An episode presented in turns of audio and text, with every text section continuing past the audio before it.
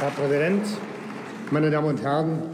Nicht nur die Zuwanderungsfrage bewegt die Öffentlichkeit, sondern auch die sich häufenden Meldungen, dass ganz offensichtlich längst Volljährige offiziell als Minderjährige geführt werden, und das nicht nur in Einzelfällen. Wie ist die Lage? Seit 2005 werden alle unbegleiteten Minderjährigen, die in Deutschland sich melden, der Jugendfürsorge überstellt, die sie in ihre Obhut nimmt.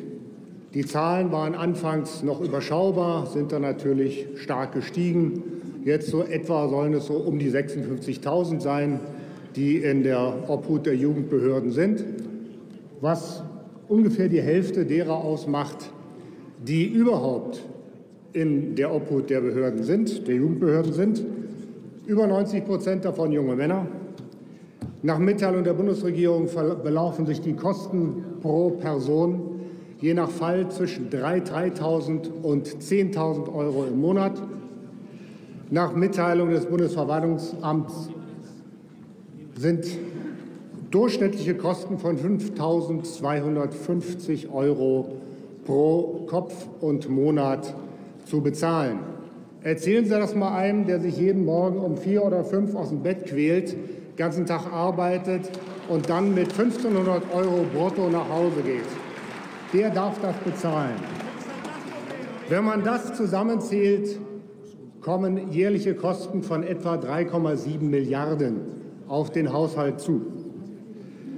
Die Anreize, sich diese Jugendfürsorge Obhut zu unterstellen, sind gewaltig. Die Versorgung ist verglichen mit dem, was einen in äh, Turnhallenlagern erwartet, Spitzenklasse, rund um die Uhrbetreuung. Man ist de facto sicher vor Abschiebung. Das geht nämlich nicht, de facto nicht, nur theoretisch. Aber in Wirklichkeit geht das nicht. Und so ein Mensch, der einmal als Minderjähriger erfasst ist, hat auch dramatische Vorteile, wenn er kriminell ist, durch Anwendung des Jugendstrafrechts. Und es hat schon mehr als einen Oberbürgermeister gegeben, der Hilferufe an die Regierung gerichtet hat, weil seine Stadt von minderjährigen Kriminellen, Schutzsuchenden terrorisiert wird.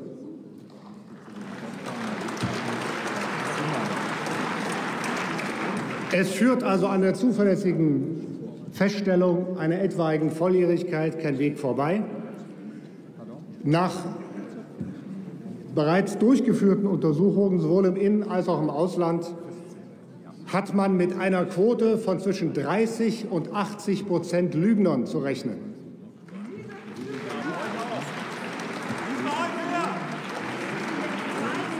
Eine solche Untersuchung ist auch zuverlässig möglich. Der Ärztepräsident Dr. Montgomery hat das bestritten. Daraufhin bebte das Land, und zwar vom homerischen Gelächter der Gerichtsmediziner, für die das nämlich eine Standarduntersuchung ist, eine Standardaufgabe. Die forensische Altersdiagnostik gibt es seit Ewigkeiten. Und der Professor Schmeling, der diese Arbeitsgemeinschaft leitet, hat noch mal aus Anlass dieser Diskussion darauf hingewiesen, dass es selbstverständlich kein Problem ist, zu festzustellen, ob jemand über 18 ist oder unter. Das genaue Geburtsdatum kann natürlich keiner feststellen. Aber um die Frage der Volljährigkeit geht es hier. Also überhaupt kein Problem. Falls eine Röntgenaufnahme des Handgelenks gemacht werden müsste, dann entspricht die Strahlenbelastung etwa der eines Atlantikfluges. Ähm, weshalb das ethisch nicht vertretbar sein soll. Bei der U17-Mannschaft, wer mitspielen will, muss auch sein Alter untersuchen lassen. Da schreit auch keiner, dass es unethisch ist.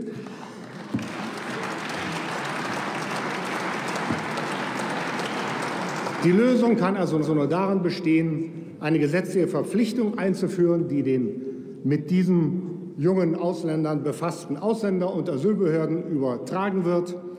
Sie müssen, sobald eine Nichtvolljährigkeit, eine Minderjährigkeit auch nur möglich erscheint, verpflichtet werden, eine solche Untersuchung unverzüglich innerhalb einer kurzen Frist durch, zu, durchführen zu lassen. Abgesichert werden muss das durch eine Kostentragungspflicht für diese Behörden, die nämlich, wenn sie das versaubeuteln oder dann eben für die Kosten der Luxusunterbringung aufzukommen haben. Das wird den Behördenleitern Beine machen und die machen ihren Leuten dann Beine. So funktioniert das. Wer sich weigert, bei denen hat eine gesetzliche widerlegliche Vermutung der Volljährigkeit zu greifen. Wir machen uns da die Anregungen des grünen Oberbürgermeisters Boris Palmer sehr gerne zu eigen. Anders als die Mehrheit dieses Hauses beurteilen wir eine Idee nicht danach, wer sie äußert, sondern ob sie gut ist. Und die Idee ist gut. Schließlich und endlich ist eine Strafbarkeit für diejenigen einzuführen, die falsche Angaben zu ihrem Alter machen. Und die muss, damit sie funktioniert, auch sechs Monate Mindeststrafe betragen. Ich danke für Ihre Aufmerksamkeit und bitte um Zustimmung.